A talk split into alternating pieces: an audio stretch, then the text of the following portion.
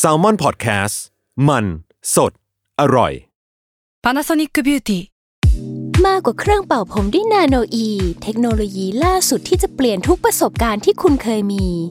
นาโนอีมอยส์เจอร์พลัสเพิ่มความชุ่มชื้นให้เส้นผมหลังใช้งานมากขึ้นถึง 18 เท่า พร้อมชะลอการเฟดของสีผมสำหรับคนชอบทำสีผม ดูแลความชุ่มชื้นทั้งเส้นผม หนังศีรษะและผิวคุณ Panasonic NA0J มีเทคโนโลยีนาโนอีที่ care only you ทฤษฎีสมคบคิดเรื่องลึกลับ สัตว์ประหลาด ฆาตกรรม ความลี้ลับที่หาสาเหตุไม่ได้ เรื่องเล่าจากเคสจริงที่น่ากลัวกว่าฟิกชั่น สวัสดีครับ ผมยศมันประพงศ์ ผมธัญวัฒน์อิพุดม นี่คือรายการ Untitled Case สวัสดีครับ สวัสดีครับ ยินดีต้อนรับเข้าสู่รายการ Untitled Case ตอนที่ 73 ครับผม ครับผม โอ้ยเราไม่ได้อยู่ในบรรยากาศห้องอัดมา 2 อาทิตย์ได้แล้วนะพี่ทัน เอาจริงๆแล้วอะ อ่ะ เออ เราไม่ได้อัดตอนใหม่มานานเหมือนกันนะ ก็ไม่นานหรอก อันนี้เมาส์มอย ไม่นานหรอก คืคือวันก่อนเขียนสคริปต์ถูกป่ะ แล้วก็แบบเชี่ยไม่ได้เขียนสคริปต์มานาน นานเหมือนกันอ่ะ แต่ถ้าคุณมองไปในอนาคตเนี่ยว่าสัปดาห์หน้าเราต้องอัด 3 ตอนติดเนี่ย อ่า ก็จะรู้สึกว่าอ่าชีวิตนี้ก็มีความหวัง แล้วก็เกมเกิมอะไรเงี้ยก็ก็พักไว้ก่อน แล้วทำงานดีกว่า โอเคครับ วันนี้ก่อนอื่นที่จะเข้าเรื่องเนี่ยครับเราเราขอพูดถึงสิ่งที่มันน่าประทับใจอย่างหนึ่งในในช่วงวีคที่ผ่านมาดีกว่าพี่ทัน นั่นก็คือ การที่น้องบีม อะไรนะ การที่ไม่ใช่การที่เราสองคนเนี่ยแล้วก็ทีมงาน s ซมมอนพอดแคสต์ ครับ แล้วก็ Mango Zero แล้วก็ SF เนี่ย ครับ ได้จัดอีเวนต์อีเวนต์หนึ่งขึ้นมา ที่ชื่อว่าโกแก่ Presents UC Mystery in Cinema หรือว่าลี้ลับลงโรง ครับ ซึ่งเราสองคนก็ได้ไปเล่าพอดแคสต์ให้ทุกคนฟังกันแบบ 7 800 คนเนาะกันแบบสดๆเนาะ อ่า ต่อหน้าต่อตาแล้วก็มีทั้งแสงสีเสียงประกอบ ซึ่ง อืม ซึ่งเป็นเป็นเป็นอะไรที่แบบเปิดโลกเราเหมือนกันว่ามีคนรอฟัง เอออ อะไรอย่างเงี้ยจากเราเยอะเหมือนกันนะพี่ แล้วก็ ทัน แล้วก็ตกใจเหมือนกันว่ามีคนมาเยอะขนาดเนี้ย เออเออเออ ก็ดีใจที่เจอคนที่แบบมีคนฟัง ใช่ใช่ใช่ อะไรอย่างนี้ครับ แล้วก็เออเป็นประสบการณ์ที่ดีมากๆ แล้วก็น่าจะเป็นแบบท็อปท็อปลิสสำหรับผมอะที่ที่เป็นเหตุการณ์ที่มันน่าประทับใจในปีนี้ ครับผม เราจะไม่ได้พูดถึงมันในอันเตอร์เยโอของของซีซั่นนี้ก็ อั ได้ นนี้คุณ เหมืกัะ ขายของเลยเหรอ เออเออเออเออ คุณขายเก่งมากเลยนะ จริงปะ ผมก็พูดไปงั้นนะ อ้าวอ้าวอะไรวะเออ แต่ว่าสิ่งที่เราได้กลับมาเนี่ยพี่ธานมันคือฟีดแบ็กเนาะว่าแบบ อืม ถ้าสมมติว่าจะมีครั้งหน้าเนี่ย เราก็คงรู้แหละทีมงานแซมมอนพอดแคสต์ก็คงรู้แหละว่า เราจะพัฒนายังไงให้มันให้มันดีขึ้นเนาะ หรือว่าจะมีอีเวนต์หน้าๆจะมี อืมอืมอืม คนจะเป็นกิจกรรมแบบไหนเช่น อืม มีช่วงเวลาได้พูดคุยกันมาก อ่า ขึ้น อ่า กว่านี้หรือเปล่า เออ นั่นแปลว่าครั้งหน้าน่าจะมี หรอ แน่นอนหรือเปล่าไม่รู้เหมือน กัน ขึ้นอยู่กับพี่โจพี่วิชัยเนาะ ครับ โอเคครับ วันนี้เข้าเรื่องเลยแล้วกันครับ เราก็เกริ่นมายาวพอสมควร ครับ วันนี้เรามาอยู่กันในธีมเรื่องหินเฮียนๆในอาเซียน อันนี้คุณคิดเองเหรอ ผมเพิ่งคิดเมื่อกี้เลย มันมันเอี้ยนเอี้ยนๆเหมือนกันเนี่ย ถึงว่าเราเราแม้ว่าเราคิดอะไรไป เขาก็ไม่เอาชื่อเราอยู่ดีไว้ย ไม่เป็นไร ผมชินแล้วเออ แบบพูดชื่อตีมไปชื่อปกมันก็ไม่เคยตรงกับชื่อตีม เออ แล้วคนก็แบบเฮ้ยทำไมชื่อมันไม่ตรงกันสักทีวะ เรื่องหินเฮียนๆในอาเซียนเนี่ยมันค่อนข้างตรงตัวเนาะ ม คือรู้สึกว่าเวลาเราพูดถึงอาเซียนอะมันมีความแบบบริบทใกล้เคียงอะมันมีความแบบ เออเออเออ วัฒนธรรมที่มัน relate ง่าย และทีเนี้ย เออ เรื่องน่ากลัวหรือว่าเรื่องของการฆาตกรรม หรือแม้แต่เรื่องของตำนานเมืองต่างๆ เนี่ย เออ มันมันซีนารีโออ่ะมันมันทำให้เราจินตนาการได้อย่างไม่ยากเนาะ เราเราเคยเล่าเกาหลี อ่า ญี่ปุ่น อินเดียเองก็เคยแตะแตะ อะไรกันมาแล้วอะ เออ แต่ว่าไม่เคยมันโฟกัสใน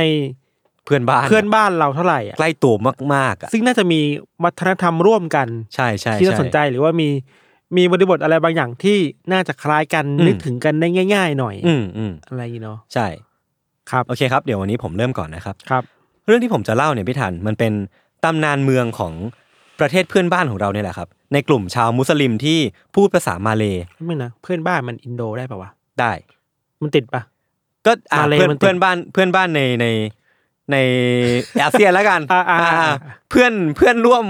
สห เพื่อน ภาค เพื่อนร่วมภูมิภาค เออเพื่อนร่วมภูมิภาคอาเซียนแล้วกันนะครับ ครับ ก็จะมีเป็นเป็นกลุ่มของคนที่พูดภาษามาเลย์อย่างเช่น มาเลเซีย กลุ่มคนในมาเลเซีย กลุ่มคนในอินโดนีเซีย หรือว่า อืม สิงคโปร์บรูไนหรือแม้กระทั่ง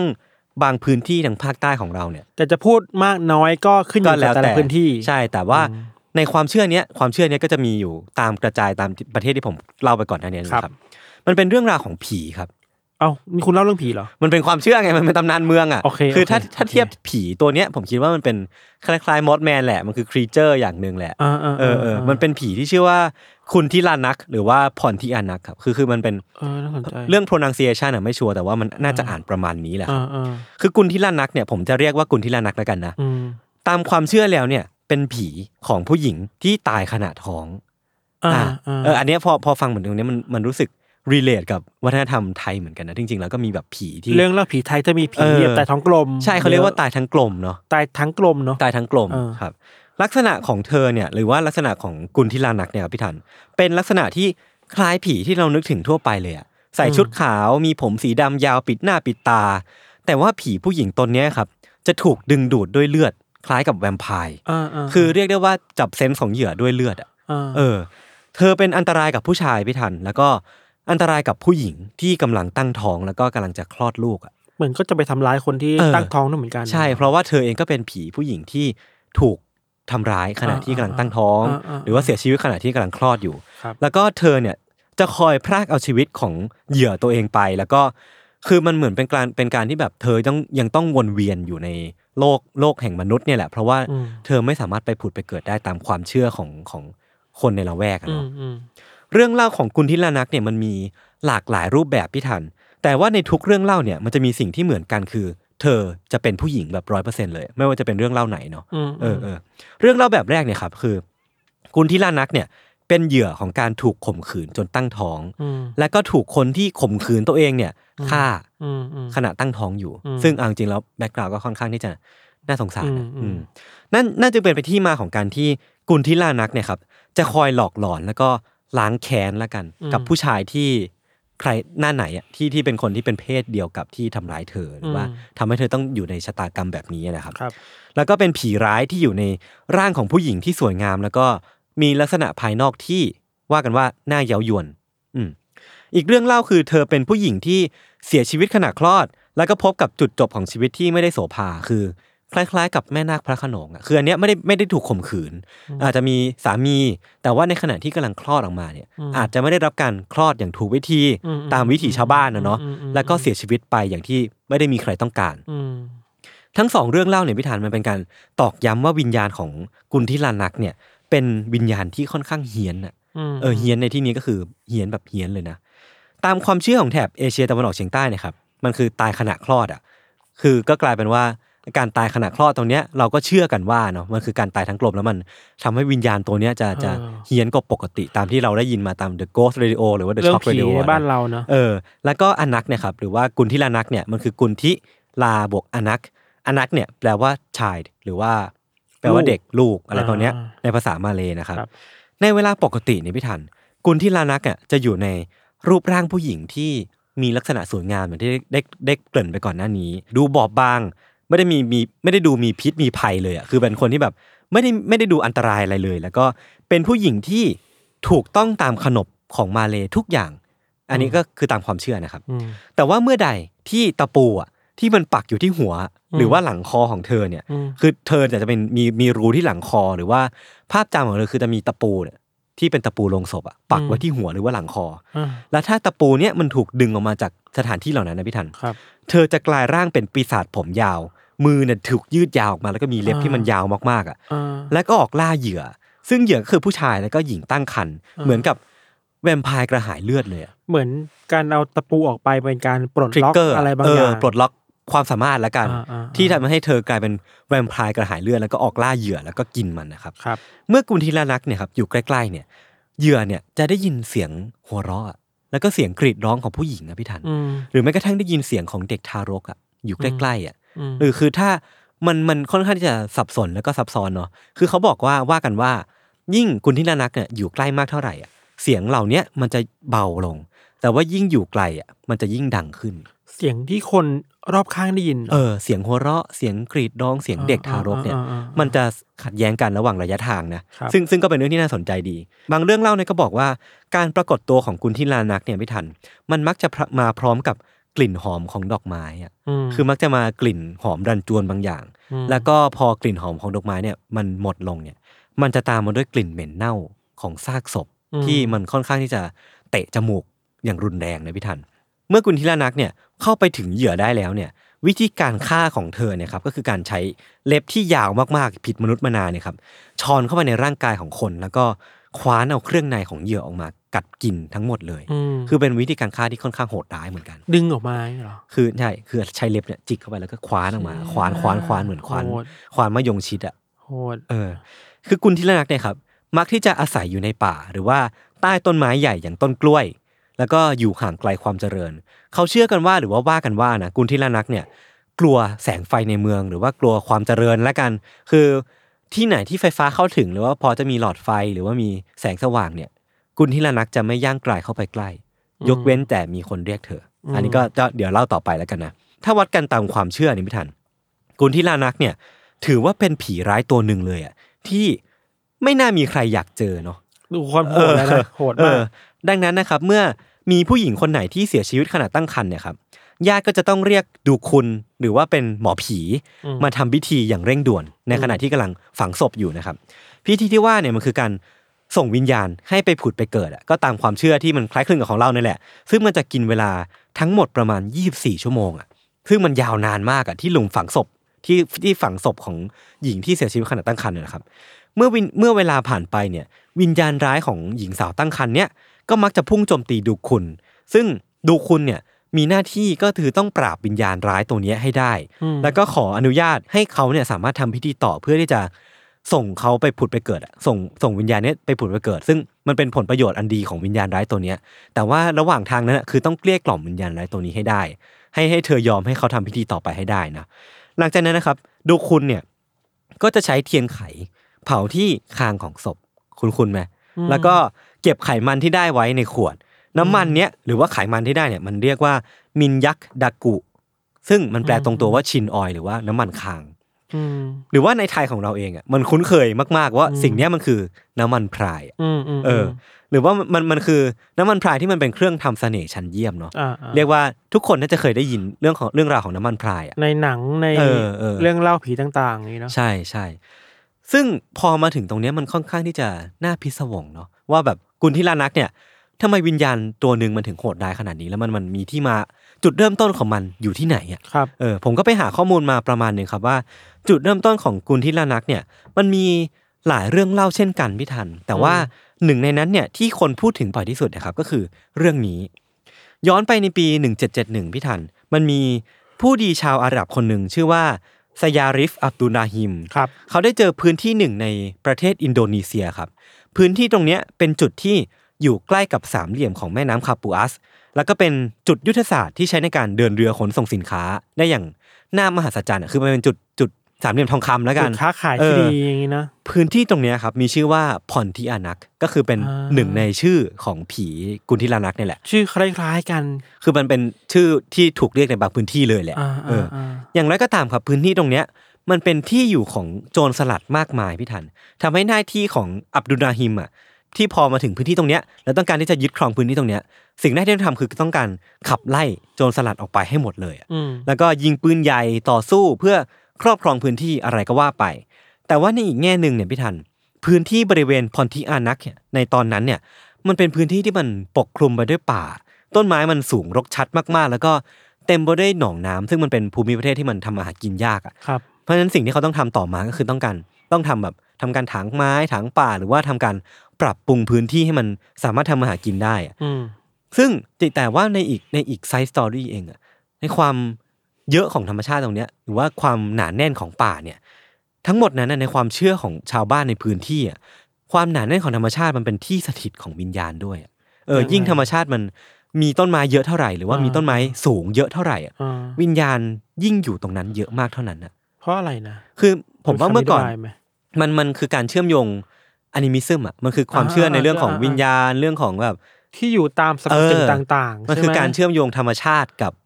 ความ วิญญาณ เหนือธรรมชาติบางอย่า ส งอะ เปเรชัลกับ ใช่ใช่ natural อะไรประมาณนั้น อะไรเงี้ย พี่ฐานมันคือการเชื่อมโยงกัน คือยิ่งยิ่งพื้นที่ตรงเนี้ยมันมีความแบบธรรมชาติมากเท่าไหร่อะ ครับ น่าจะมีผีหรือว่ามีวิญญาณสิงสถิตอยู่ตรงนั้นมากเท่านั้นนะครับ อืม จากงานวิจัยที่ผมไปอ่านมาเรื่องกุนทิลนักเนี่ยพี่ทันเขาหยิบยกโค้ดในหนังสืออะที่ทำการวิจัยเรื่องกุนทิลนักอีกทีหนึ่งอะเขาเขียนไว้ว่า เรื่องราวเนี่ยมันเริ่มต้นจากการที่อับดุลราฮิม แล้วก็พรรคพวกเนี่ยได้แล่นเรือเข้ามาอย่างพื้นที่พอนทิอานัก พวกเขาได้ยินเสียงรบกวนที่น่ากลัวโหยหวน แล้วก็ภายหลังเนี่ยเขาถึงรู้ว่าเสียงที่รบกวนพวกเขาเนี่ยมันคือเสียงของผีร้ายที่ชื่อว่ากุนทิลานักอะ อืม เออแล้วมันทำให้ผู้คนบนเรือเนี่ยกลัวเป็นอย่างมากทำให้วันต่อมาที่ได้ยินเสียงเนี้ย อับดุลราฮิมเนี่ยตัดสินใจหยุดเดินเรือแล้วก็ยิงปืนใหญ่ออกไป ไม่ใช่เพื่อสิ่งอื่นใดแต่มันเป็นเพื่อเพื่อการไล่กุนทิลานักออกไปจากพื้นที่แห่งนี้อะ เอาอาวุธเข้าสู้ว่า เออ ถะใช่ไหม ใช่ แล้วพี่ทันคุณคุณแม้ว่าก่อนหน้าเนี้ยมันมีเรื่องเล่าที่บอกว่า เอ่า อับดุลราฮิมอ่ะต้องยิงปืนใหญ่เพื่อไล่โจรสลัดอะ อ่า แต่ว่าจริง ๆ แล้วอ่ะ ไม่ อับดุลราฮิมอาจจะต้องการยิงปืนใหญ่เพื่อไล่กุนทิลานักก็ได้ ม่วิญ อะ ญาณไล่ผีร้ายออกไปย่าง เอ งี้ อ เหรอ อั อั นนี้ก็เป็นเรื่องที่น่าสนใจมากเลยนะ คือเรื่องเล่าดังกล่าวที่ผมได้อ่านไปก่อนนั้นเนี่ย มัน ครับ ถูกเล่าขานมาจนถึงปัจจุบันพี่ทัน แล้วก็มีพิธีกรรมที่ชาวบ้านในพรที่อนักปัจจุบันเนี่ยใช้ปืนใหญ่เป็นสัญลักษณ์ขับไล่กุนทิลานักด้วยอ่ะ ซึ่งมันก็อาจถ้าถ้ามันเป็นตามนั้นจริงอ่ะ ครับ แสดงว่าเมื่อก่อนอ่ะปืนใหญ่มันคืออาวุธที่ใช้ในการขับไล่ผีร้าย ผีสางนางไม้ จริง ๆ ก็ได้อ่ะ พูดอย่างนี้ได้ไหมว่าเวลาไม่ได้ไปรบกับใครอ่ะ เออ ก็รบกับผีแหละ ใช่เออเออแล้วผีเนี่ยตามที่เล่าไปคือน่ากลัวมากนะ เออ เออ แต่ว่าปัจจุบันเหมือนจะยกเลิกพิธีนี้ไปแล้ว ตอนที่ ครับ อินโดนีเซียปฏิรูปประเทศอะไรบางอย่างเนี่ยครับ อืม แม้บางเรื่องเล่าเนี่ยบอกว่ากุนทิลานักเนี่ยมีความยึดโยงกับธรรมชาติถึงขนาดที่ว่า สามารถแปลงร่างเป็นนกอ่ะเมื่อใดก็ได้ที่ต้องการเดินทางไกลอ่ะคือก็อย่างที่บอกมันเป็นความเชื่อเรื่องของอนิมิซึมอะเนาะ ม แล้วก็คนเนี่ยเชื่อกันว่าเธออาศัยอยู่ในต้นไม้สูง โดยเฉพาะต้นกล้วย ซึ่งมันมีอยู่เต็มพรที่อานักในสมัยนั้นเลยอ่ะซึ่งในสมัยที่อับดุลราฮิมเป็นคนพบอะพิทัน อืม แต่ว่าหลังจากนั้นนะครับต้นไม้ในพื้นที่พรที่อานักเนี่ยก็ถูกตัดแล้วก็ถูกนำไปสร้างเป็นวังแล้วก็สิ่งก่อสร้างมากมาย อืม รวมทั้งการเอาชนะข้อจำกัดทางภูมิประเทศอย่างหนองน้ำหลุบหุมเขาต่างๆทำให้พรที่อานักเนี่ยกลายเป็นเมืองที่มันเจริญมากๆได้อะ อืม จึงนำไปสู่ทฤษฎีที่ว่าแท้จริงแล้วเนี่ยครับ ผีอย่างกุนทิลานักเนี่ยอาจจะเป็นสัญลักษณ์อะของการที่อับดุลราฮิมเนี่ยสามารถก้าวข้ามสิ่งต่างๆ ที่เป็นข้อจำกัดอย่างโจรสลัด หรือว่าธรรมชาติอะไปสู่ความเจริญก้าวหน้าของชาวมาเลมุสลิมอะก็เป็นได้อะคือเท่าที่ผมเล่าไปคือการที่เขายิงปืนใหญ่เพื่อปราบกุนทิลานักได้อะ อืม มันคืออาจจะเป็นซิมโบลิก ในการเปรียบเปรยว่าเขาเอาชนะโจรสลัดเขาเอาชนะข้อจำกัดทางธรรมชาติต่างๆนานาจนกลายเป็น ความเจริญของของชาวบ้านมาเลมุสลิมก็ได้อะ พูดอีกแบบหนึ่งได้ไหมว่าแม้แต่ผีก็เอาชนะได้แล้วอ่ะ ใช่ใช่คื คือ อ คื คือ อ การสร้างอำนาจ เออ แบบหนึ่ง เออ ของตัวเองอย่างนี้เนาะ ใช่คืออันเนี้ยก็เป็นเรื่องราวที่น่าสนใจนะครับ เออ แม้ว่าปัจจุบันเนี่ยความเจริญแล้วก็ความเป็นเมืองเนี่ยครับจะทำให้ชาวบ้านกลัวกุนทิลานักเนี่ยน้อยลงแล้วก็ตามนะพี่ทัน แต่ว่ามันก็ยังมีบางพื้นที่ที่อยู่ห่างไกลจากตัวเมืองอ่ะแล้วก็ค่อนข้างจะเป็นบ้านนอกหน่อยนึงอ่ะ ครับ ที่ยังคงทำพฤติกรรมบางอย่าง เพื่อป้องกันการมาเยือนของกุนทิลานักอยู่อะครับ อืม เช่น การไม่ทิ้งผ้าที่ซักไว้ข้างนอกค้างคืนอ่ะเพราะว่ากลิ่นผ้าที่มันยังไม่แห้งเนี่ย อืม มันจะดึงดูดกุนทิลานัก อันนี้ก็เป็นความเชื่อเนาะ มันก็สื่อบ้านเราเลยเนาะ เออเออเออ ห้ามตากอะไรนะห้าม ใช่ ตาก ห้ามตักผ้าอ้อม ผ้าอ้อมอะไรเงี้ย ออก็เป็นความเชื่อเหมือนกัน แล้วก็รวมไปถึงว่าจะไม่พูดถึงกุนทิลานักตอนกลางคืน เพราะว่าเมื่อใดก็ตามที่พูดถึงเธอเนี่ยเธอก็จะมาเยือนบ้านของเธอบ้านของคุณ ดู ตอ มี นนั้นเลย ดูเป็นผีที่มีเรื่องเล่าแบบประกอบตัวเยอะมากอะ ใช่ใช่ใช่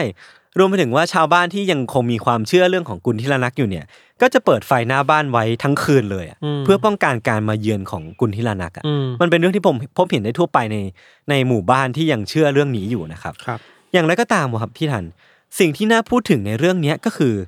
หากวิญญาณของกุนทิลานักเนี่ยมีจริงอ่ะ อืม ก็อย่าลืมนะว่าพวกเธอเนี่ยตกเป็นเหยื่อของความไม่เท่าเทียมทางเพศอ่ะ อืม แล้วก็ความรุนแรงทางเพศอย่างรุนแรงอ่ะ อืม นั่นคือการข่มขืนแล้วก็ อืม การลงมือฆ่าเพศหญิงอะเนาะ ครับ คือถ้าอ้างอิงจากเว็บไซต์ the conversation com เนี่ยเขายกผลวิจัยของ the central statistics bureau ที่ทำการสำรวจผู้หญิงอินโดนีเซียจำนวน 9,000 คนนะครับ ที่มีอายุระหว่าง 15 ถึง 64 ปี อืม ในปี 2016 เนี่ยพบว่าหนึ่งในสามของผู้หญิงเหล่าเนี้ยเคยถูกทำร้ายร่างกาย หรือว่าถูกล่วงละเมิดทางเพศมาก่อนอะคือหนึ่งในสามคนน่ะจะถูกข่มขืนหรือว่าถูกทำการทำทำร้ายร่างกายมาก่อนอะซึ่งเป็นจำนวนจำจำนวนตัวเลขที่มันเยอะมากๆเลยนะ ครับ แล้วก็ในอีกรายงานพิทัน พบว่าในปี 2015 ครับ ที่อินโดนีเซียมี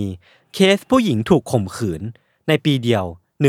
1,739 เคส อืม ซึ่งมันมากกว่าการปล้นขโมยโดยใช้อาวุธที่มีเพียง 1,097 เคสอีกอะคือเรียกได้ว่าปัญหาการข่มขืนในอินโดนีเซียมันเป็นปัญหาที่มันใหญ่โต แล้วก็เป็นปัญหาที่แบบใหญ่หลวงมากๆ แล้วมันมีอยู่จริงอะ ม ซึ่งซึ่งมันต้องแก้อะไม่งั้นก็จะมีผีอย่างกุนทิลนักออกมาอีกหรือเปล่า ถ้าตามความเชื่อนะ อืม งานวิจัยของ NGO เนี่ยบอกว่ากว่า 93%ของเคสที่ถูกข่มขืนน่ะ มักจะไม่ถูกรายงาน อืม มันอาจจะเป็นเรื่องของความกลัว หรือว่าความแตกหักในจิตใจ หรือว่าเรื่องของสังคมสายตาของคนรอบข้างที่มามองเข้ามาของคนที่ดูข่มขืนเนาะแล้วก็ความไม่เท่าเทียมกันของมนุษย์อ่ะ อืม เป็นสิ่งที่ปิดปากของคนที่ถูกข่มขืนไว้ แล้วก็ทำให้เธอไม่กล้าที่จะ stand out มาเพื่อทวงสิทธิ์ของตัวเอง ซึ่งจริงแล้วมันเป็นเป็นเรื่องที่ไม่ควรจะไม่ควรจะเกิดขึ้นด้วยซ้ำอ่ะพี่ทั อื น ม อื อื ม มอืม แล้วก็เรื่องเหล่านี้เป็นเรื่องที่ต้องพูดคุยเนาะแล้วมันก็ยังมีปัญหาเรื่องของเฮลท์แคร์ที่มันเข้าถึงยาก ระบบของรัฐที่ไปไม่ถึงคนทุกพื้นที่อ่ะคนยากจนทำให้กันแบบข่มขืนจนถูกตั้งท้อง แล้วก็พอถึงเวลาคลอดอ่ะ พวกเธอไม่ได้ไม่ได้เข้าถึงระบบการคลอดที่มันถูกสุขลักษณะอนามัย อื อะ ม ทำให้นำไปสู่การเสียชีวิตได้อะซึ่งคุณทิรานักเองก็มีเรื่องเล่าที่ว่าการการคลอดอ่ะมันทำให้คุณแม่เหล่านี้เสียชีวิตแล้วก็กลายเป็นผีที่เฮี้ยนตามเรื่องเล่าอ่ะ ซึ่งเป็นเรื่องที่ไม่ไม่ไม่น่าเกิดขึ้นอะนะครับ อืม คือคือผมก็ไปอ่านไปอ่านเรื่องหนึ่งมาในหนังสือที่ชื่อว่าเศรษฐศาสตร์เศรษฐศาสตร์ของความจนเนาะ ครับ คือเขาก็บอกว่าการที่คนจนเนี่ยไม่เชื่อถือในระบบอนามัยของรัฐอ่ะ มันเป็นเรื่องที่ที่เกิดขึ้นจริงอ่ะ ในอย่างอินเดียเองหรือว่าในอินโดนีเซียเองอ่ะ ม คือทั้งรัฐเองอ่ะพนักงานของรัฐเองที่เป็นพยาบาล อืม แพทย์เองอ่ะก็ไม่ได้ทำการดูแลรักษาคนไข้อย่างเต็มร้อยเปอร์เซ็นเพราะว่าเขาเองก็ไม่ได้รับการดูแลอย่างเต็มที่จากรัฐอ่ะนั่นทำให้เวลาชาวบ้านไปที่โรงพยาบาลหรือว่าคลินิกอ่ะเป็นเรื่องปกติมากๆ ที่จะไม่พบเจอแพทย์ที่นั่นอ่ะ เพราะว่าเขาโดดงานอ่ะ คือมันมันกลายเป็นว่าการยิ่งเราจนมากเท่าไหร่อะเรายิ่งยิ่งถูกจำกัดสิทธิ์ในการเข้าถึงความช่วยเหลือของรัฐอ่ะ ยิ่งมากเท่านั้น เออมากเท่านั้นนะซึ่งมันเป็นเรื่องที่แบบเจ็บปวดใจเหมือนกันครับ สุดท้ายแล้วพี่ทัน ผีผู้หญิงที่ถูกสร้างมาให้เรากลัวเนี่ย แท้จริงแล้วถ้ามันมันเรื่องราวมันเป็นไปตามที่ผมเล่าจริงเนี่ย อืม คนที่ควรกลัวอาจจะไม่ใช่ผีอย่างพวกเธอ หรือว่า อืม ผีอย่างกุลทิลานักก็ได้ อืม แต่เป็นคนที่ทำให้พวกเธอต้องเจอเรื่องอย่างนี้อะ อืม กลไกทางสังคมที่ไม่ยุติธรรม แล้วก็ อืม ความไม่เท่าเทียมทางเพศต่างหากที่เราควรหวาดกลัวเนาะอันนี้ อืม คือสิ่งที่ผมเทคเอาไว้ได้จากเรื่องเล่านี้นะ มม เออ ซึ่งจริงแล้วมันจะมีเรื่องของค่านิยมบางอย่างอย่างพี่ทันที่ว่ากุลทิละนักเนี่ยอย่างที่ได้เล่าไปว่ามันมีสองร่าง ร่างของมนุษย์ปกติที่ยังมีตะปูฝังอยู่ที่หัวอยู่อะ ม คือมันเป็นผู้หญิงที่ถูกต้องตามขนบธรรมเนียมประเพณีของชาวมาเลย์มุสลิม อื มากๆเลยอะ อื มีกริยาเรียบร้อย เป็นภรรยาที่ดี อืม พูดจาสุภาพ อืมอืม แต่ว่าอีกร่างที่เป็นผีเนี่ยพูดจากระโชกโคกหากแล้วก็ อืม เข้าหาผู้ชายหรือแม้กระทั่งหัวเราะเสียงดังอะ อืม ซึ่งมันเป็นการเซตค่านิยมให้ผู้หญิงทำตามหรือเปล่า อันนี้ก็ก็เป็นเรื่องที่แบบ เป็นไปได้ น่าถกเถียงเหมือนกันนะครับ อ่า เออ จริงๆมันมีรีเสิร์ชแบบอินเดปะเรื่องของกุลทิลานักอะเดี๋ยวผมจะแปะลิงก์ไว้ให้ในในคอมเมนต์แล้ว ถ้า กัน ไม่ลืมนะ ถ้าไม่ ลืม จริงมันเป็นเรื่องที่น่าสนใจมากเลยอะพี่ทันว่าไงอะ เราเราคิดถึงเวลาเราพูดถึงเรื่องผีในสังคมเซาท์อีสเอเชียเราอะ อืม เอเชียตะวันออกเฉียงใต้อาเซียนนะครับ อืม มันจะมีค่านิยมร่วมอะไรบางอย่างว่าทำไมผีต้องเป็นผู้หญิงวะ นั่นดิ อาจจะไม่ใช่แค่อาเซียนอาจจะเป็นหลายประเทศ แต่ เออ ว่า เออ ในทวีปภูมิภาคเนี่ยมันเข้มข้นมากเลยนะ ใช่ เช่นเวลาเราเจอผี หรือว่าเวลาเราไปเจอ เรื่องเล่าเรื่องผีอะไรบางอย่าง อืม แล้ว คนในเหตุการณ์นั้นคลับคล้ายคลับคลาว่าจะเจออะไรบางอย่างที่มันปรากฏตรงหน้า เออ แต่อธิบายไม่ได้อะ ใช่ เขาจะอธิบายว่าเป็นผีผู้หญิงผมยาวไว้ก่อน เอออะเออเออ มันแปลว่าสังคมเรามันก็สร้างภาพว่า เอ้ยถ้ามีอะไรที่มันจะหลอกหลอนเราได้จำเป็นต้องเป็นผู้หญิง ใช่ ผมยาวนะ ใช่ อะไรอย่างนี้ครับ จริง ๆ มันมีงานวิจัยในไทยหลายเรื่องมากเหมือนกันนะเวลา อืม พูดถึงเรื่องผีและความเป็นผู้หญิง ครับ หลายอย่างมาก มีหลายแง่มากเลยอะเราเราเองก็ไม่มั่นใจว่าถูกหรือผิดนะคือว่า อืม ในบางแง่นะ ในบางแง่เขาก็บอกว่า มันก็สะท้อนได้ว่าการที่สมมุติอย่างกุลธิรานักเนี่ย อืม ท้องแล้วก็เสียชีวิตถูกป่ะ อืม แต่ ครับ ทั้งกลมถูกป่ะ เออ มันเป็นการตอกย้ำว่าถึงแม้จะเป็นผีไปแล้วอะ อืม การเป็นผู้หญิงมันก็ต้องยึดโยงกับอยู่ทั้งความเป็นแม่และความ เออ เป็นเมีย ใช่ แค่สองอย่าง เออ เสมอไปอ่ะ ถึงแม้เธอจะตายไปแล้วนะ เธอก็ไม่สามารถเป็นตัวผู้หญิงของตัวเองได้อ่ะ ออ จะเป็นผู้หญิงได้สมบูรณ์ได้ต้องเป็นทั้งแม่ทั้งเป็นทั้งเมีย เออ อั อั นนี้มองแบบเฟมินิสต์มากเลย เออ อันนี้มันก็ตอกย้ำภาพภาพแบบนั้นเหมือนกัน ครับ ในขณะเดียวกันมันก็มีอีกหลายคำอธิบายนะ อือหือ เช่น อย่างแม่นาคพระโขนงเนะครับ อืมอืม มีคนบอกว่า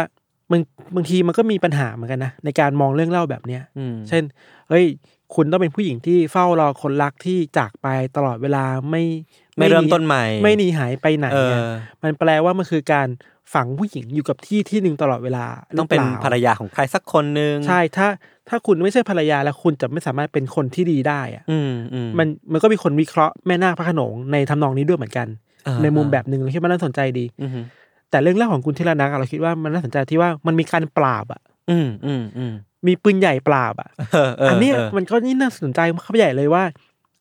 เฮ้ยถึงแม้คุณจะเป็นผีแล้วอะ อ่าฮะ โอเค ผีมันมีภาพของความน่ากลัวทำอะไรได้หลายอย่างแบบที่คนทั่วไปหวาดกลัวด้วยป่ะ อืม มีอิทธิฤทธิ์มากมาย มีพลังมากมายแบบที่กิโยศบอกเอาเล็บ อืม ไปจิกเอา อ่าขวาน เครื่อง เอา ใน เค อ รื่ อ อก งใน มา ออกมา อะไรเงี้ยถึงแม้ว่าจะเป็นผีไปแล้วอะ อืม แต่เมื่อตายไปอะคุณก็ต้องถูกความเป็นผู้ชายแบบปืนใหญ่ปราบอยู่ดีอะ เออ มันก็นึกออกป่ะ ก็สงสารอะคือ นึ มัน กออกป่ะมึงคือ ไม่เป็นธรรมมาก มันคือทุกเรื่องเรื่องเล่าวมันถูกครอบด้วยระบบแบบเนี้ย ๆเออเออ มันไม่ไม่ว่าคุณจะเป็นยังไงคุณตายไปแล้ว คุณ คุณก็ต้องถูกไอความเป็นผู้ชายใหญ่ๆอันเนี้ยประหลาดไปดีอะ อืมอืม ซึ่งเนี่ยมันถึงบอกว่าเรื่องเล่าทุกเรื่องอะมันสะท้อนภาพปัญหาสังคมได้ อยู่ที่ ใช่ ว่าเราจะมองในมุมไหน เออเออ อะ เออ อีกอย่างหนึ่งคือ เวลาเราพูดถึงเรื่องผีตอนกลางคืนอ่ะ อืม นอกจากมองผ่านกรอบเรื่องเพศแล้วอะ ครับ ในกรอบเชิงอำนาจมากๆเลยเราคิด อือฮึ ว่า ในฐานะที่เซาท์อีเดเชียมันเป็นสังคมที่ผู้ใหญ่มีอำนาจเหนือกว่าเด็ก อืม มากๆเลย มีเรื่องชนชั้น เออ มาเกี่ยวข้อง ซีเนียริตี้อะไรเงี้ย อืมอืม บางทีการอยากดูแลให้เด็กไม่ต้องไปไหนตอนกลางคืนน่ะ อ่ะ มันก็ สโล ทำ บย งานผ่านเรื่องเล่าแบบนี้ด้วยเหมือนกันนะ าใช่ แล้วอย่าออกไปข้างนอกนะ เดี๋ยว เออ โดนไอ้นั่นมันจับมากินตับนะ เออเออ เราคิดว่าตอนเด็กๆทุกคนคงเคยเจออะไรแบบนี้อะ หรือแม้กระทั่งว่าผมผมไม่รู้เหมือนกันนะว่าเท็จจริงแค่ไหนอะผมคิดว่ามันเป็นการข้อจำกัดละกัน บอกว่าผู้หญิงห้ามทำตัวแบบคุณที่ละนักอะก็คือห้ามมีกิริยาที่แบบกระโชกโกกห้างอะไรวันเนี้ยคือมันอาจจะอาจจะเกิดขึ้นได้อะ ไอการแบ่งแยกระหว่างกุลเทรนักเวอร์ชั่นทั่วไป เออ กับเวอร์ไม่ใช่ไม่ไม่ใช่ทั่วไปเวอร์ชัน A กับ B อ่ะ อืม มีชั่นเวอร์ชันเรียบร้อยกับเวอร์ชันที่ไม่เรียบร้อยอ่ะ อืม มันแปลว่าคุณกำลังจัดว่าเวอร์ชันที่เรียบร้อยคือสิ่งที่ดี อ่า เวอร์ชันที่ไม่เรียบร้อยคือสิ่งที่ห้ามทำอ่ะ ใช่ อันเนี้ยยิ่งตอกย้ำไปภาพปัญหาที่เราพูดแบบเมื่อกี้ เออ ชัดเข้าไปใหญ่อ่ะ ชัดจริง ชัดจริง เออมันนั่นแหละเรื่องผีมันมองอะไรได้หลายแบบแหละ ครับ แต่ว่า อีกอย่างหนึ่งที่นอกจากเรื่องผีแล้วอ่ะ อือฮึ เราฟังยศเล่าอ่ะมันคือเรื่องโจรสลัดในภูมิภาคเนี่ย อ่าอ่า เออมันก็มีอะไรแบบนี้ด้วยเหมือนกันนะ เออเออเออเออ บางทีเราคิดถึงโจรสลัดแบบว่า Pirate of Caribbean อ่ะ เออ นึกออกว่า เออ ทวีปแบบไกลๆอ่ะ เออ แต่ว่าจริงๆ แล้วในช่วงเวลาเขาเรียกเราไม่เราไม่มั่นใจว่ามันคือช่วงล่าอาณานิคมป่ะนะ อืม ซึ่ง น่า โจร จะ สลัดก็เยอะ ครับ ปีหนึ่งเจ็ดต้นๆน่ะ ไม่ไม่มั่นใจช่วงประวัติศาสตร์เท่าไหร่ อืม แต่ว่าโจรสลัดก็เยอะ อืม การ แย่ การ งชิง สู้รบการแย่งชิงทรัพยากรตามเกาะต่างๆอะไรเงี้ย อืม มันก็นำสู่ความขัดแย้ง ถ้าเป็นเรานะสมมติถ้าเราเราเป็นนักล่าอาณานิคมอ่ะหนึ่งสิ่งหนึ่งสิ่งที่นักล่าอาณานิคมน่าจะกลัวนอกจากอาวุธกำลังแล้วอะมันคือเรื่องเรื่องแบบเนี้ยแหละ เออใช่ เออ ใช่ไหม เราไปขึ้นฝั่งที่ไหนไม่รู้แล้วมันเต็มไปด้วยป่าต้นเป็นต้นไม้สูงอ่ะ อ่ะกูชนะมึงได้ด้วยปืนใหญ่ชนะมึงได้ด้วยปืนแต่เฮ้ยแม่งมีผีด้วยวะ เอ อน่ากลัวใช่ไหมเออเออ ครับ เออเออ ประมาณนี้ครับ โอเคเอาครับ ก็วันนี้เรื่องผมที่ผมเตรียมมาก็มีประมาณนี้ ไว้พักฟังเบรกโฆษณาสักครู่ก่อนกลับมาฟัง เรื่องของมิถันในเบรกหน้านะครับ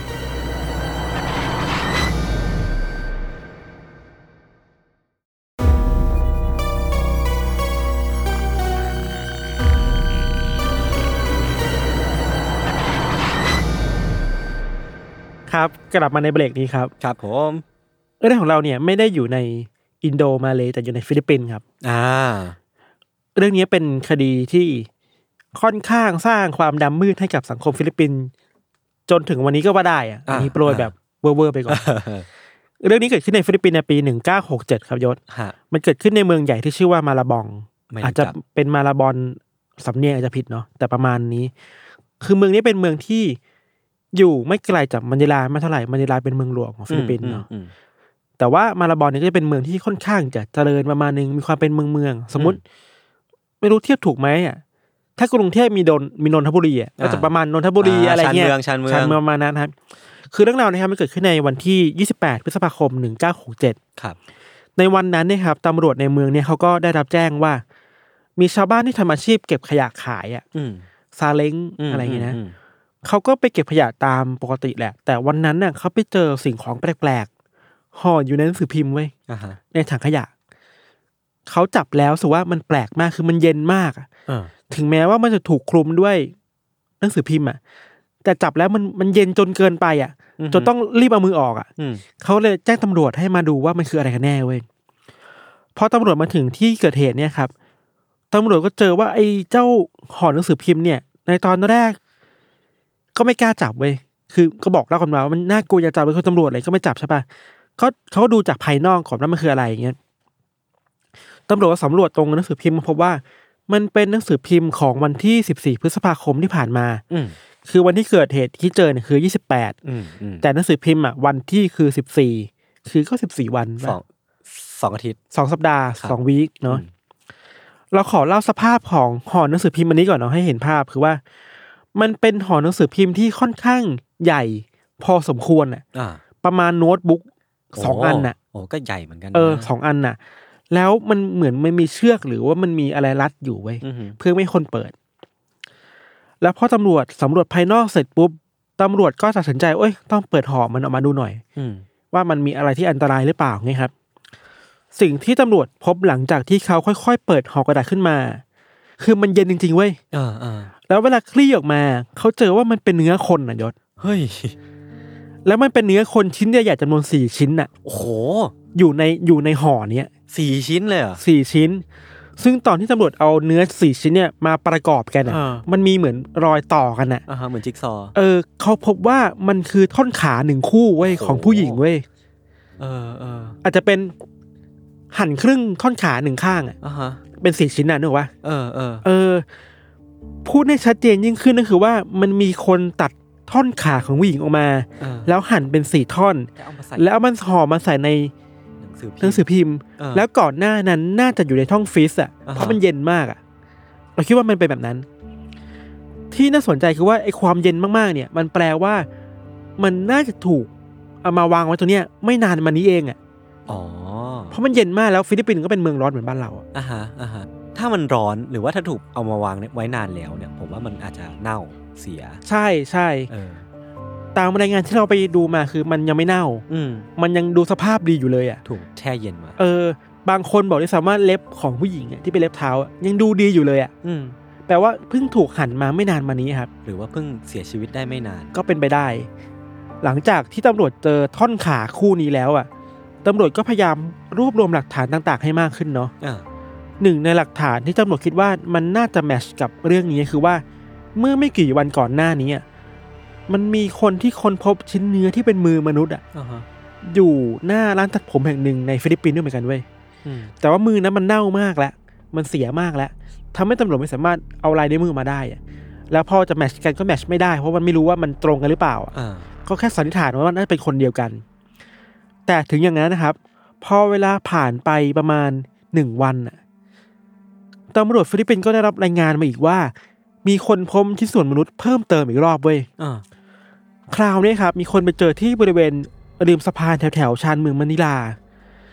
เจ้าหน้าที่เนี่ยได้ค้นพบว่ามันมี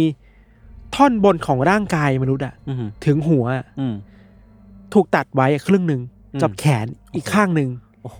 อยู่ในห่อหนังสือพิมพ์เหมือนเดิมเลยอ่ะ คือเรียกได้ว่าเหมือนเดิมเลยอ่ะแพทเทิร์นเดิมเลยอ่ะ แล้วหนังสือพิมพ์เนี่ยก็ลงไว้วันที่ว่า 23 พฤษภาคม อ่าฮะ ซึ่งห่างจากหนังสือพิมพ์ฉบับแรก เก้า 9 วั วัน น แปลว่าอาจจะเป็นไปได้ว่าเป็นคนคนเดียวกัน อ่า เจ้าของท่อนขาคู่นั้นน่าจะเป็นคนคนนี้แหละ อ่า ที่ถูกตัดครึ่งมาเนี่ยครับ แม้กระทั่งว่าฆาตกรหรือว่าคนที่อยู่เบื้องหลังเนี่ยก็อาจจะเป็นคนเดียวกัน ใช่ อย่างที่เราบอกไปว่าชิ้นส่วนคราวเนี่ยมันสมบูรณ์มากอะมันมีมือมาแล้วยังไม่เน่าเฟะอะครับ อ่า ตำรวจก็สามารถไปตรวจสอบลายนิ้วมือได้พอตรวจสอบลายนิ้วมือได้ก็เช็คเข้ากับฐานข้อมูลที่มีอยู่แล้วอะแล้วมันตรงกันพอดีเว้ยพบว่าเจ้าของร่างกายคนเนี้ยเป็นผู้หญิง อืม ที่ชื่อว่าลูซิล่าลูลู ครับ เราเรียกว่าคุณลูซิล่าละกันเนาะสิ่งที่ตำรวจสามารถระบุตัวคุณลูซิล่าได้เพราะว่า ในตอนที่เธอย้ายออกมาจากเมืองอื่นๆอะมาอยู่ที่มะนิลา เธอต้องกรอกเอกสารอะไรบางอย่าง อ่า แล้วมันต้องพิมพ์ลายนิ้วมือด้วย อ่า มันเลยมีหลักฐานพอดีแล้วมันแมทชพอดีว่านี่แหละคือคุณลูซิล่า อืม ตำรวจก็เลยพยายามเช็คประวัติของลูซิล่าหลังจากนั้นนะครับ หลังจากที่เข้ามามะนิลาแล้วทำอะไรบ้าง เจอใครบ้างตามมาสอบสวนตามหมู่บ้านต่างๆ ที่เธอเคยอยู่หรือเคยทำงานเนาะพอไล่ย้อนดูประวัติเรื่อยๆครับตำรวจก็พบว่าเฮ้ยเธอไม่น่าอยู่คนเดียวอ่ะ อืม เธอน่าจะมีครอบครัวอยู่แล้ว เคยมีคนรักอยู่แล้ว แต่ก็ยังไม่สามารถสืบสวนอะไรได้มากนัก เพราะมันยังกระชันชิดเนาะแต่สิ่งแรก ๆ ที่ตำรวจสามารถดูได้เลยคือหลักฐานบนตัวศพเว้ยหลักฐานบนศพของลูซิล่าเนี่ยยศคือหลังจากที่ชันสูตรเสร็จแล้วอ่ะตำรวจได้ข้อสรุปเบื้องต้นว่า คนที่เอาร่างของลูซิล่ามาชำแหละแบบเนี้ยน่าจะเป็นใครสักคนหนึ่งที่มีความเชี่ยวชาญด้านการใช้มีดอ่ะ อ่าอ่า เพราะว่ารอยแผลในการตัดหรือหั่นน่ะมัน คม มันสะอาดมันคม อ่าม มากอ่ะ มันไม่ได้เป็นคนที่ใช้แค่แบบปังตอตัดเนกอะปะ อ่า น่าจะใช้อุปกรณ์การแพทย์ตัดอะ โอ้โห นอกจากนั้นน่ะน่าจะเป็นคนที่รู้เรื่องกายวิภาคเป็นอย่างดีอะ คือรู้ว่าหันตรงไหน มันถึงจะขัดหันฉับอ่ะ เออ รู้ว่าแร่เนื้อตรงไหนหั่น เออ ตรงไหนที่มันจะตัดง่ายที่สุดอะ อืม ไม่ต้องเสียเวลาลงแรงเกินไปอะ อืม แปลว่าคนเนี้ยน่าจะมีความรู้ด้านแพทย์หรือเปล่านะ ครับ ก็เป็นข้อสันนิษฐานเนาะขณะเดียวกันครับตำรวจก็พบว่า คนที่เป็นคนร้ายหรือคนที่ชำแหละศพเนี่ย น่าจะเป็นคนที่มีกำลังทรัพย์พอสมควรอ่ะ อืม เพราะว่าการจะหั่นศพได้ แช่เย็นได้ขนาดเนี่ยน่าจะมีพื้นที่ในการหั่นศพ อืม แล้วก็น่าจะมีช่องฟรีซขนาดใหญ่อะ เออ ตู้เย็นขนาดใหญ่ ใช่ใช่ ในการแช่ศพไว้อ่ะแล้วการเอาศพหรือเอาร่างกายไปทิ้งในที่ต่างๆ ที่ไม่เหมือนกันน่ะ อืม แปลว่าเขาน่าจะมีรถว่ะ อ่า เคลื่อนย้ายศพได้ เคลื่อนย้ายศพได้ อันนี้คือข้อสันนิษฐานเบื้องต้น อ่า ของผู้ต้องสงสัยใช่ป่ะ แต่ว่าพอสืบไปสืบมาตำรวจก็หาคนยากมากเลยว่ะ เพราะว่าบนศพอ่ะ ไม่มีรอยนิ้วมือเลยเว้ย อืม แล้วอีกอย่างหนึ่งคือว่าศพอ่ะ ถูกชำระล้างอ่ะ ถูกทำความสะอาดเป็นอย่างดีอ่ะ อืม สะอาดมากแทบแทบไม่เห็นรอยเลือดอ่ะ อ่าฮะ เขาแปลกอีกอ่ะ เออ แปลว่าอย่างที่เราบอกน่าจะเป็นแพทย์หรือเปล่านะ เออ ที่มีความรู้ด้านการจัดการศพอะถึงอย่างนั้นนะครับพอเวลาผ่านไปอีกนิดหน่อยเนาะตำรวจก็เริ่มตีวงผู้ต้องสงสัยได้มากขึ้นนะครับ ผู้ต้องสงสัยคนแรก เป็นคนรักของคุณลูซิล่าเว้ยชื่อว่าฟอรันเต้ลีลอสฟอรันเต้เนี่ยวัยสิบเก้าปี เป็นแฟนๆกิ๊กๆกันอะไรเงี้ย แล้วเป็นพนักงานเสิร์ฟอยู่ที่ร้านอาหารแห่งหนึ่ง แต่ว่าตำรวจก็ต้องรีบตัดตัวฟอรันเต้ออกไปจากการเป็นผู้ต้องสงสัยอะ่ะ เพราะว่าในวันที่คิดว่าลูซิล่าน่าจะเสียชีวิตอะ่ะ คนเนี้ยมีหลักฐานที่อยู่ชัดเจนว่าทำอะไรอยู่เมาอยู่ อืม เพราะฉะนั้นมีเพื่อนเป็นพยานให้เพราะฉะนั้นน่าจะรอด พ้นพ้นจากการเป็นผู้ต้องสงสัย เออ แต่ว่ามันก็มีบางปมที่ฟอรันเต้ดูแปลกๆ เช่น ในวันที่ลูซิล่าน่าจะน่าจะเสียชีวิตนะครับ เธอเพิ่งเลิกกับฟอรันเต้ไปมันหมาดๆเลยอะ อ่า เพิ่งเลิกไปไม่นานอะแล้วก็เสียชีวิตเลยอ่ะ ถ้าฟอรันเต้จะเป็นคนที่ฆ่าจริงๆอ่ะก็จะมีแรงจูงใจอะไรบางอย่างหรือเปล่านะ อืม ในการฆ่าอดีตคนรักของเธอเลยครับ แต่ก็ไม่สามารถทำอะไรได้อย่างที่บอกมีหลักฐานที่อยู่ชัดเจน ผู้ต้องสงสัยคนต่อมาเว้ยชื่อว่าอาเนียโน อืม ตามรายงานไม่ได้บอกนามสกุลบอกแค่ชื่อว่าเป็นชื่อว่าอาเนียโนครับ คนนี้เนี่ยเป็นอดีตสามีของลูซิล่า อืม เคยคบหากันมาประมาณเจ็ดปีเว้ย โหก็นานมอนนานพอส นามนนะ ควรเลยนะ มีลูกด้วยกันด้วย อืม ถึงอย่างนั้นนะครับ อาเนียโนเองก็มีหลักฐานที่อยู่เหมือนกับคนแรกเลยว่าทำอะไรอยู่ที่ไหนในช่วงเวลานั้น แล้วมีคนยืนยันให้ชัดเจนว่า ไม่น่าจะทำอะไรขนาดนั้นนะนี่ก็ตัดทิ้งไปอีกคนหนึ่ง อีกคนหนึ่งเนี่ยน่าสงสัยที่สุดแล้วเป็นคนที่ตำรวจเพ่งเล็งมากที่สุดอ่ะ ชื่อว่าโคเซ่หลุยส์ซานติอาโนครับ อืม โคเซ่หลุยเนี่ย น่าสนใจมากเว้ยที่เราไปหาข้อมูลมาคือว่า คนนี้ไม่เคยอยู่ในสายตาของตำรวจเลยอะ่ะ อืม ไม่เคยอยู่ในวงล้อมของความสนใจเลยอะ่ะ แต่ว่าคนคนนี้ครับ อยู่ดีๆ คือคนนี้เป็นนักศึกษาแพทย์หมอฟัน อ่าฮะ อยู่ดีๆอ่ะโคเซ่หลุยก็เขียนจดหมายฉบับหนึ่งให้เพื่อนเว้ยว่าเขาเองอ่ะ เป็นคนฆ่า เอ้า ลูซิล่าเว้ย เออ คือสารภาพหมดเลยว่าตัวเองอ่ะ เคยรู้จักและรักลูซิล่านะ อ่าฮะ แต่ว่าในในวันหนึ่งอันนี้เป็นคำอ้างของเธอฝ่ายนะครับ แต่ว่าในวันหนึ่งเนี่ยมันมีคำอ้างของโคซี่หลุยอยู่ ย้ำว่ามันเป็นคำอ้างฝ่ายเดียวของผู้ชายเนาะคือโคซี่หลุยบอกว่ามันมีวันนี้ที่เขาเจอกับลูซิล่าครับ แล้วลูซิล่ามันบอกว่าเธออะชอบเขามากเว้ย อืม แล้วอยากมีอะไรด้วย แต่ว่าโคซี่หลุยไม่ยอมทะเลาะกันโกรธกัน อืม แล้วลูซิล่าขู่ว่าถ้าไม่ยอมให้มีอะไรด้วยจะแบล็กเมย์นะ อืม อะไรเงี้ยสุดท้ายก็โกรธแล้วก็พลั้งมือฆ่าด้วยความโกรธไป โอ้โห อันนี้คือนี่อันนี้คือข้ออ้างของโคเซ่หลุย อืม ที่แปลกมากคือว่าถึงแม้เขายอมรับว่าเป็นคนฆ่าด้วยการบีบคอบอกบอกวิธีการเลยนะว่าบีบคอลูซิล่าจนตายอ่ะแต่ว่าพอเวลาผ่านไปสามวันหลังจากที่เขียนจดหมายสารภาพแล้วถูกตำรวจจับอ่ะเขาบอกว่าเขาไม่ทำเว้ย เอ้า คือจากหน้ามือกลายเป็นหลังมืออ่ะ เออ จากคนที่สารภาพหมดเปลือกว่าเป็นคนฆ่ารู้จักกันมาก่อนฆ่าด้วยการบีบคอนะ อ่าฮะ บอกว่าไม่เกี่ยวเลย อยู่ดีก็พลิกพลิกค เออ ำที่ให้ปากคำไปเงี้ย เออ คือเขาเปลี่ยนคำสารภาพของตัวเองเกือบหมดเลยอ่ะ คราวเนี้ยความจริงเวอร์ชันใหม่ของโคเซ่ดุยคือบอกว่า เขาไม่ใช่ฆาตกรนะเว้ย แล้วที่เขาต้องพูดว่าเขาถูกบังคับมา อ่า ถูกใครสักคนหนึ่งบังคับ คนคนที่เป็นฆ่าจริงๆกลุ่มคนที่ฆ่า บังคับให้คนเนี้ยกลายเป็นแพะ อืม รับบาปแทนอะไรเงี้ยครับคือเขาบอกว่า เขาไปเจอเหตุการณ์เหตุการณ์หนึ่งที่เห็นว่ามีคนสามคนกำลังฆ่าผู้หญิงคนหนึ่งอยู่ อืม แล้วตัวเองบังเอิญเข้าไปอยู่ในเหตุการณ์นั้นอะ อืม แล้วหลังจากเกิดเหตุอะมันมีคนคนสมมติมี A B C อะ A B เป็นคนฆ่าลูซิล่าแต่ C เนี่ยเอาปืนมาขู่เขาว่า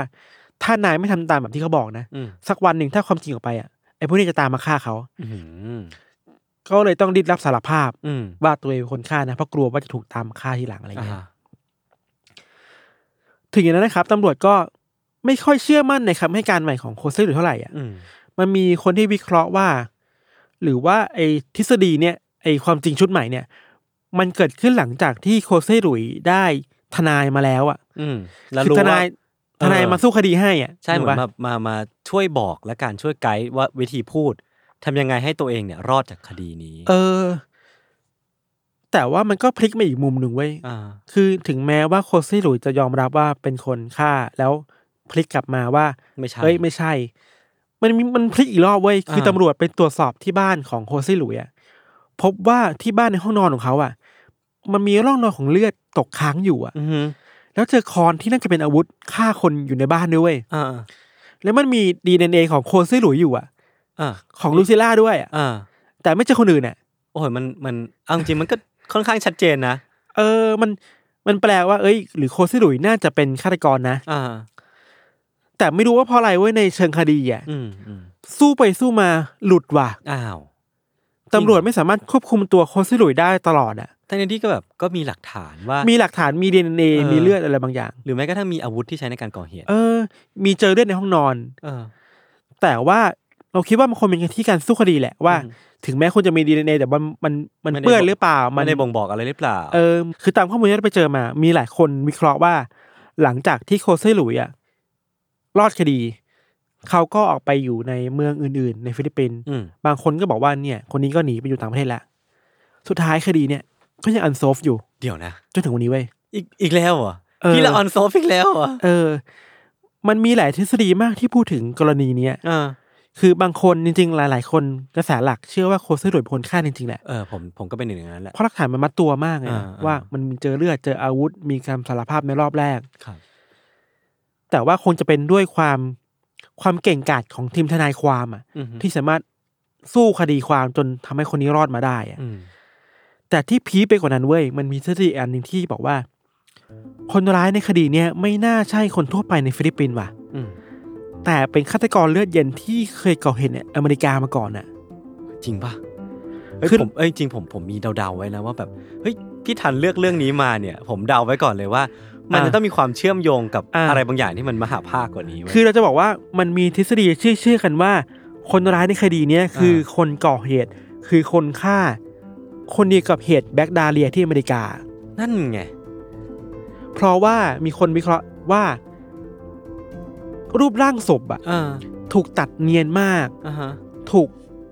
ชะล้างอย่างดี คล้ายกันกับของ Black Dahlia เออมีการตัดชิ้นส่วนของร่างกายแบบมีความรู้ด้านการแพทย์ อ่าฮะ ด้านร่างกายคนน่ะ ครับ ขณะเดียวกันคนที่เสนอทฤษฎีนี้ก็คือ ลูกชายของผู้ต้องสงสัยเบอร์หนึ่งในคดีแบ็กดาเลีย อ่า คือคดีแบ็กดาเลียเราเล่าก่อนว่าเผื่อใครไม่รู้เนาะ ครับ มันคือคดีที่มีคนอเมริกาไปเจอศพศพหนึ่งวางกองอยู่ตนบริเวณทางเดินแถวชุมชน ครับ แล้วศพถูกหั่นเป็นสองท่อน อืม แล้วตรงปากอะถูกฉีกขึ้นมาแบบรอยยิ้มอะเนาะแล้วก็มีร่องรอยของการทารุณกรรมอะไรมากมาย แล้วมันมีคนคนหนึ่งที่เป็นตำรวจ อดีตตำรวจ ชื่อว่าสตีฟฮอร์เดลเป็นคนสืบสวนคดีนี้ แต่สตีฟฮอร์เดลอะพอสืบสวนไปเรื่อยๆอะไปเจอข้อมูลว่าไอ้ผู้ต้องสงสัยเบอร์หนึ่งอะมันน่าจะเป็นพ่อของเขา อออันนี้พีคจริง คือจอร์จฮอร์เดล อ่า แล้วก็เขาก็ว่าความไปเรื่อยแล้วก็ทฤษฎีว่าข้อมูลไปเรื่อย อ่านได้ในหนังสือ Untitled Case ใช่ที่เราเขียนไว้ครับ แต่ว่ามันมีจุดหนึ่งที่สตีฟฮอร์เดลบอกคือว่า มันมีช่วงหนึ่งที่จอร์จฮอร์เดลอะ อ่า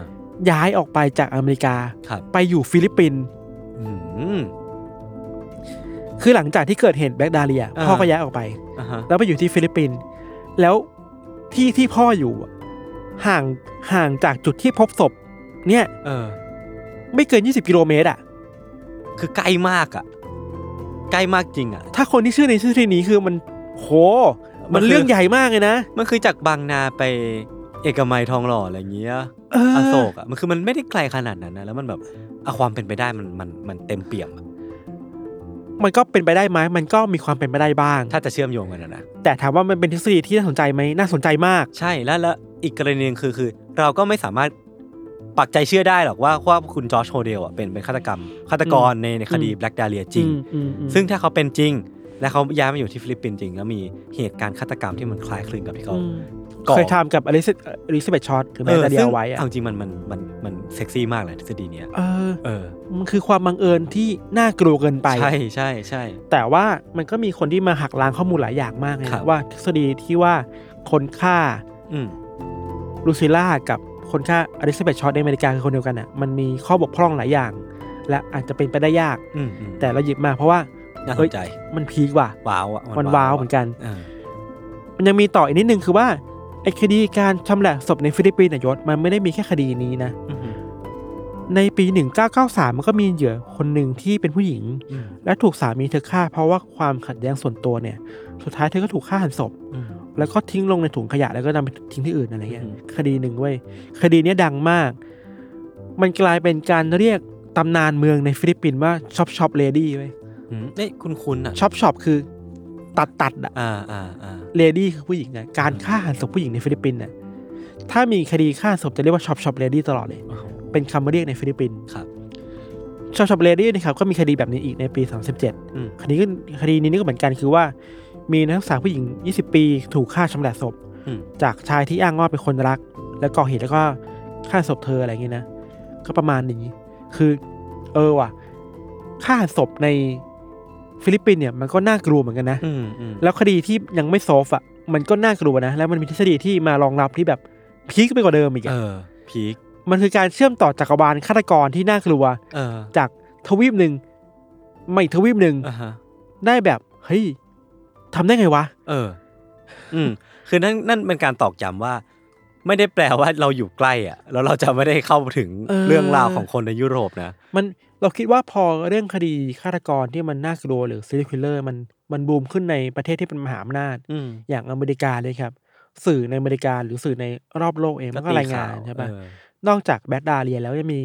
กรณีที่ญี่ปุ่นน่ะที่ตัดคอเด็กแล้วเสียบที่ อ่า หน้าโรงเรียน หน้า น่ะ ประตูโรงเรียน บางคนก็บอกว่าฆาตกรคนเนี้ยก็ได้แรงบันดาลใจมาจากโซเดียกคิลเลอร์ อืมอืม เพราะโซเดียกชอบเขียนจดหมาย อืม แล้วทิ้งสัญลักษณ์อะไรบางอย่างไว้ คนนี้ก็ทิ้งจดหมายไว้ ฆาตกร อะไร คนนี้ก็ทิ้งจด เห ห มื มาย อน ไว้ กัเหนมือนกั อะ น ไรเงี้ยก็มันก็อาจจะส่งอิทธิพลถึงกันได้บ้างในบาง อืม กรณี ครับ แต่ว่าทั้งนี้ทั้งนั้นเราคิดว่าสิ่งที่น่าสนใจในคดีทั้งหมดในการชำแหละศพเนี่ย อืม เหยื่อเป็นผู้หญิงหมดเลยอ่ะ อืม เนาะอี ใช่ กแล้วอ่ะ ซึ่งแบบน่ากลัวจังแล้วในไทยเองก็มีคดีชำแหละศพฆ่าศพที่เยอะเหมือนกันอ่ะ ใช่ เนาะ ไม่ได้ไม่ได้น้อยไปกว่ากันเลย เออ เราสิ่งนี้เราสงสัยเราหาข้อสรุปไม่ได้เว้ยคือเราไม่รู้เลยหาข้อมูลไม่เจอได้ขนาดนั้นคือ เราไม่รู้ว่าจิตใจคนเวลาที่ฆ่าคนไปแล้วอ่ะ อืม แล้วต้องหั่นศพทิ้งอ่ะ อืม ทำได้ไงวะ นั่นดิ ใช่ไหม เราไม่มีทางเข้าใจได้ขนาดนั้นนะผมว่านะ เออ มันคงเป็นความรู้สึกที่ว่าอ่ะถ้าสมมติว่าเป็นครั้งแรกเนี่ย ที่เราอาจจะพลังพลาดฆ่าคนไปแลใช่้วแล้วถึงเวลาที่ต้องต้องต้องเก็บอำพราง ทำลายหลัก คดีอะ ฐานอำพราง เออ คดีอะไรเงี้ย ความรู้สึกที่ว่าเราเราหั่นชิ้นส่วนคนมันจะ เออ มันจะเป็นแบบไหน ความรู้สึกที่ วะ มั ใช่ไหม สะเอียดสะเอียนขนาดไหนอะ หรือว่าทำไปเพราะว่าต้องการ อยู่รอดเอาตัวรอดหรือเปล่ามันเป็นเซนส์แบบหนึ่งของการเอาตัวรอดทำให้ เออ เอาความกลัวออกไปอย่างนี้เหรอ อะดรีนาลีนที่มันพุ่งอยู่มันอาจจะ เออ บดบังความความผะอืดผะอม เออ ออกไปได้หรือเปล่า สุดท้ายแล้วคือ เมื่อถึงจุดจุดๆหนึ่งอะเราคิดว่าความกลัวของมนุษย์อะ อืม กลัวที่ถูกจับกลัวจะถูกแฉอะมันสามารถผลักดันคนเราให้ทำอะไรได้แบบนี้ได้ด้วยเหมือนกันนะ เออเออน่าสนใจใช่ใช่ มันผลักดันความอยากต้องหนีให้ได้ อ่าฮะ มันผลักดันให้เราต้องลงมือฆ่าหันศพคนให้ได้ อืมอืมอืม มันเป็นอะไรที่เราไม่สามารถจินตนาการได้ในภาวะปกติอ่ะ อืม